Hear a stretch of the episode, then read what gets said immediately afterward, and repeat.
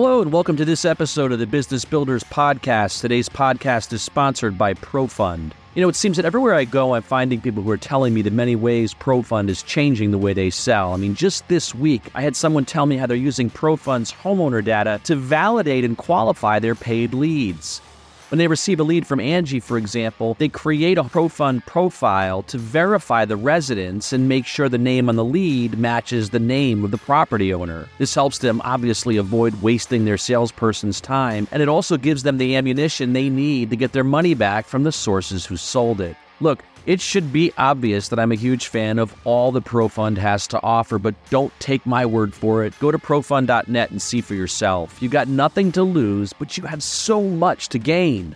ProFund has already changed the game for so many contractors, and I know they can do the same for you. So go to profund.net and check it out.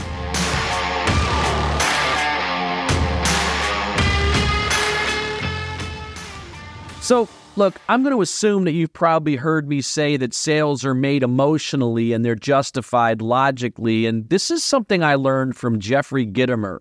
And if I'm being honest, this very simple quote has probably had the most profound effect on me as a salesperson. I've never actually given much thought to building an emotional connection with the prospect. I mean, my sales approach was always focused on me getting to know the prospect and trying to build rapport and trust to the point where they're okay with me asking them personal questions. It was always my belief that if they trusted me, they'd be more honest with me, which paved the way for me to ask a shitload of questions that helped me figure out how to sell them. If you think about it, my approach was much more about me building a connection with the prospect so that I could ask them more questions. And as much as I might brag about me being a great salesperson, I'd be lying if I told you that my sales results came easy because they didn't. And it was never easy because I was always focused on what I needed to do to sell the prospect, and I wasn't focused enough on what the prospect needed to be able to buy from me. When I thought about the Gitomer quote, it forced me to recognize how much easier it would have been if I'd focused on building an emotional connection that compelled the prospect to really want to do business with me. I mean, if you think about it, the way we make buying decisions, I mean, they almost always start with the heart and then they shift to the brain. I mean, we might say, I love that car, what's the payment? Or I love that home, what's the mortgage? We don't ever love what the mortgage is and then ask about the house. I mean, it almost always starts with the heart wanting something, and then the brain uses logic to justify the decision to buy it. Neuroscientists have actually done studies with people whose brains were damaged in the area of the brain that generates emotions, and they found that those people were incapable of making decisions. These were well educated, very smart people who struggled to make even the most basic decision because the brain couldn't tell them how they felt about it. Now, I've had some salespeople argue that they're not emotional decision makers. They talk about how their decisions are more rational and logical based on research and the process of weighing the pros and the cons. But according to Harvard business professor Gerald Zaltman, who authored the book How Customers Think, the research shows that we often reach a conclusion based on an intuitive emotional response and then back up that decision with logic. And it's the logical justification that sticks in our head. Now, I don't know of anyone who wants to be seen as irrational or illogical, so the brain protects us on a subconscious level by using logic to justify the emotional decision. I mean, maybe this goes back 2,500 years when the ancient Greek philosopher Plato told us that emotions are inferior. I mean, Plato believed and taught that emotions are primitive and disruptive to the normal and optimal functions of the mind. In other words, he taught us that man is rational and it's our emotions that interfere with our rational decisions. And this creates another challenge for salespeople because when we think of ourselves, we quickly identify with our conscious, rational mind. We are, see ourselves as rational and logical and subsequently attempt to sell the prospect as if they're rational too. And I believe this is the reason I sold the way I did. I could never imagine a serious homeowner basing their $18,000 decisions on emotion because emotional decisions are irrational and they're irresponsible. But look, in recent years, psychologists and behavioral economists have shown us that our emotional decisions are neither irrational nor irresponsible. In fact, we now understand that our unconscious decisions follow a logic of their own based on a mental process system that is capable of effortlessly processing millions of bits of data without getting overwhelmed. Our conscious mind, on the other hand, is easily overwhelmed because it can only process three or four new pieces of information at a time due to the limitations of our working memory. In 1994, famed neuroscientist Antonio Damasio conducted something called the Iowa Gambling Task Study, where subjects were given an imaginary budget and four stacks of cards. The objective of the game was to win as much money as possible, and to do so, subjects were instructed to draw cards from any of the four decks. The subjects were not aware that the decks were carefully prepared. Two of the decks were low risk decks that resulted in more consistent wins, and the other two decks were much higher risk that yielded higher payouts, but they had much stiffer penalties. The logical choice was to avoid the dangerous decks, and after about 50 cards, the participants did stop drawing from the high risk decks, but they couldn't explain why until almost 30 cards later. What's even more interesting is the fact that researchers tracked the subject's anxiety and found that people started to become nervous when reaching for the risky deck after drawing only about 10 cards. What this tells us is that our intuition is fast. Subjects knew on the 10th card which decks were risky. They stopped pulling from those decks on the 50th card, and they could not provide a logical reason for the change until the 80th card. The logical side of the brain is slow and needed to catch up to what the emotional side of the brain was telling it. Look, I know some of you may argue this as you sift through your recent decisions and struggle to find any of them that were emotional, but that's because your conscious mind lies to you and makes up reasons to justify our unconscious emotional decisions. I mentioned earlier about neuroscientists doing studies with those who had damage to the side of the brain that processes emotion, right? Well, when Harvard business professor Gerald Zaltman authored his book, he conducted a study on people who suffered from epilepsy and had the left and right hemispheres of their brains severed to prevent seizures. During this study, scientists were able to deliver a message to the right side of the brain telling the subject to go to the water fountain down the hall and get a drink. After receiving this message in their brain, the subject would get up and start to leave the room, and that's when the scientist would deliver a message to the opposite left side of the brain asking, Where are you going? Now, you've got to remember that the left side of the brain never saw the message about getting a drink. But when asked, Where are you going? the left brain didn't admit it didn't know the answer. It caused the subject to fabricate a rational reason by saying, it's cold in here. I'm going to go get my jacket. So, look, I know I've thrown a lot of research and referenced several different studies to help prove the point that emotions play a huge role in decision making. But the bottom line is this you need to approach every prospect with the goal of helping them build an emotional connection to you. This starts with you investing time with the prospect to build rapport and develop some trust. You must take some time to get to know them and being genuinely interested in them as people. If you're successful, the prospect will subconsciously make an emotional decision to want to buy from you, and they'll then use the rest of the sales process to build on that emotional decision. Think about what I teach when I walk you through the sales process. I've mentioned more than once that sales is nothing more than a series of definable and repeatable steps. It's a progression of milestones that builds an emotional connection and eliminates every objection other than price.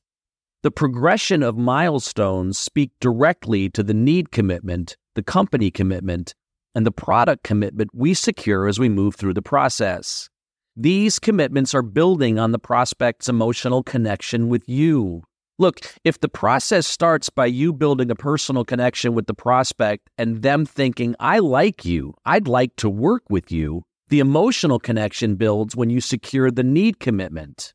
This is a sign that the prospect is emotionally connected to their problem and there's some urgency for them to solve it. Now, when you secure the company commitment, the prospect is telling you that they're emotionally connected to your company and they're comfortable with the idea of working with you.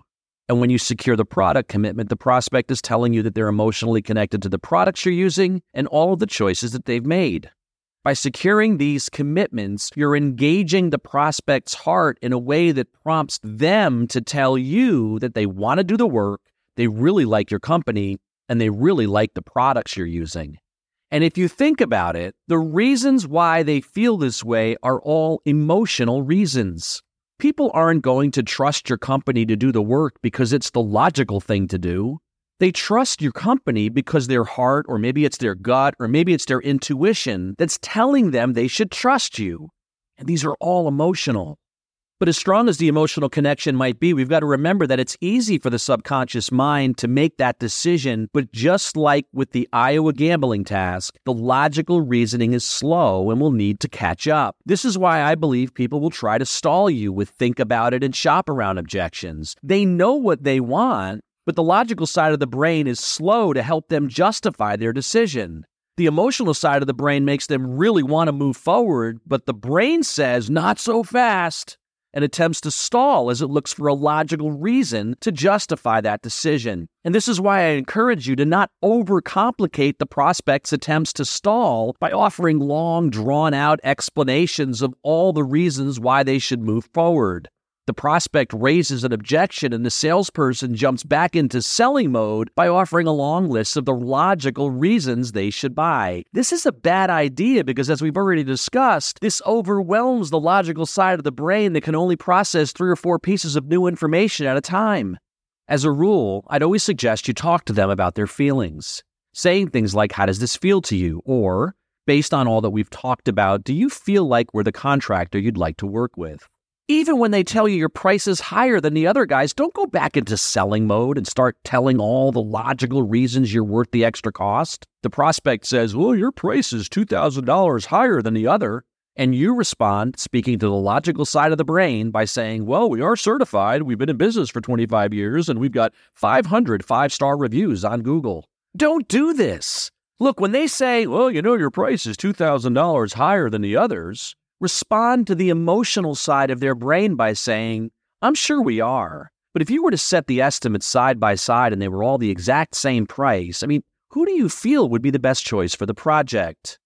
When you use the word feel as opposed to asking them what they think, you cause them to reference the emotional side of the brain, which has already decided to work with you.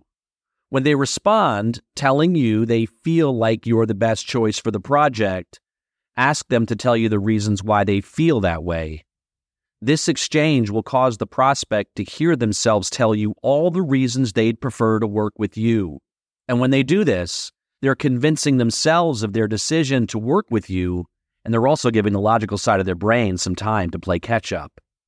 So here's a few things that I would suggest to help you build an emotional connection. Number one, take a genuine interest in your prospect, giving them an opportunity to talk about themselves. When building rapport, talk about recreation, occupation, family, and possessions. But be careful not to talk about you and your interests. Don't start petting the dog and start talking about your dog, for example. It's always got to be about them. Number two, ask them powerful, emotionally engaging questions that pull them into the sales discussion. Too many salespeople ask questions that only speak to the project.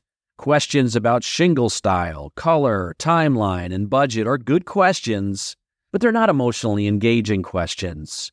You want to make sure you get to their heart by asking them about their wants, their needs, their fears, and their concerns. These are the essential questions that draw out the emotion and shine a bright light on the things that you need to address during your company's story presentation.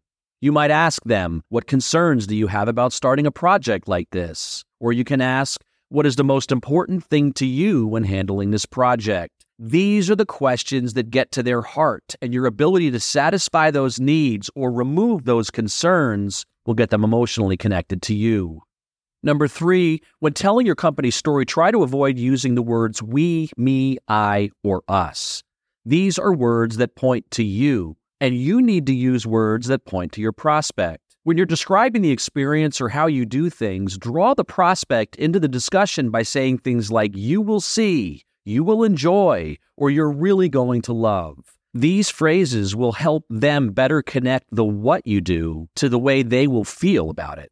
Number four, introduce them to the team. As a salesperson, the promises you make are only as good as the people who deliver on those promises. So I'd suggest you introduce the prospect to those people. Show them pictures of the business owner, the project manager, or the office administrator, and discuss the many things that they'll do for the prospect and how much the prospect is going to enjoy working with them. Number five, make it personal. And making it personal speaks to two things. The first asks you to tap into your personal why story and share with the prospect the emotional reasons you work for the company you represent.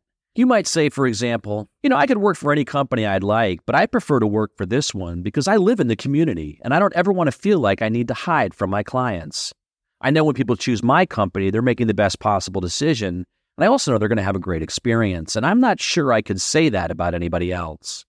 This type of statement engages the emotional side of the prospect's brain because it highlights the emotional reasons you work for the company. Making it personal also speaks to the prospect and the things that are important to them. When you're petting the dog, for example, ask them how they think the dog is going to handle four to five guys walking and banging on the roof for six hours. you know, I'd actually suggest that you ask the dog and then pivot to the prospect. I mean, you might say something like, Hey, buddy, yeah, you're a good boy. How are you going to feel about my team banging on the roof for six hours? And then look up at the prospect and say, Have you considered that? I mean, some dogs get really anxious. If they have school age children, for example, talk about how the project manager is going to make sure the kids have a safe path to catch the school bus in the morning. These are the types of things the prospect isn't thinking about, and you letting them know that you're sensitive to those things will go a long way in them building an emotional connection to you. Number six, Give them options. When you move into the product presentation stage, you need to give them options because options empower people. As the prospect chooses a better shingle style, a better package, or a better warranty, they become emotionally connected to those choices. And this is another area where ProFund can help you win the sale. The ProFund Property Report provides third party verifications of the weather and the code data, which allows you to better justify the reason your prospect may want to consider other options. Rather than me saying, you know, I think you should go with a better underlayment, for example, I can point to the ProFund Property Report and say, Mr. Prospect, based on your home's weather history, I'm going to suggest we consider some options that help provide some better protection. Wouldn't you agree? The ProFund property report also provides local code data, which gives you the ability to highlight the minimum acceptable standard and then offer options that go above and beyond to protect their home from ProFund's weather insights. Regardless, providing options and empowering your prospect with choice builds an emotional connection to the project and puts you in a much better position to win the sale. Number seven, tell more stories. It's been my experience that salespeople don't tell enough stories, and this is a huge mistake. Telling a good story can form a positive emotional association with you and your company. The emotions you evoke with your stories go a long way in defining how people perceive you, creating a stronger connection to your prospect's mind. When you share ratings and reviews with your prospect, be prepared to tell them a personal story about one of your favorite clients and don't be afraid to talk about the project that went bad. Telling a story about something going wrong and how you made the client happy in the end will let the prospect know that you're human, but always focused on the best interest of your clients. You know, before we wrap up, I want to talk about overcoming the common objections we hear. Salespeople always want me to talk about how to overcome objections, and I always tell them overcoming objections has less to do with how you respond to the objection and has everything to do with what was discussed leading up to the objection. I say this because your response to the objection will not accomplish anything unless the prospect really wants to do business with you. I could provide you with a handful of responses to the think about it and shop around objections. I could tell you a dozen different ways to answer the price or the deductible objections, but none of them will accomplish anything unless you've established an emotional connection that compels the customer to really want to do business with you. So it's my very strong recommendation that you stop looking for the easy button that gets you past the objection and start focusing on building a genuine connection that compels the prospect to really want to work with you. People may not always remember the logical arguments about why they should choose your company, but they will always remember how they felt while interacting with you. And that's what you need to focus on. Thanks for listening. This Business Builders podcast was brought to you by ProFund. More than just a means to offer financing, ProFund is a powerful sales closing tool that puts contractors in the best position to win the sale. So go to profund.net to learn more about the many ways ProFund can help you boost your sales and your profits. Thanks for listening.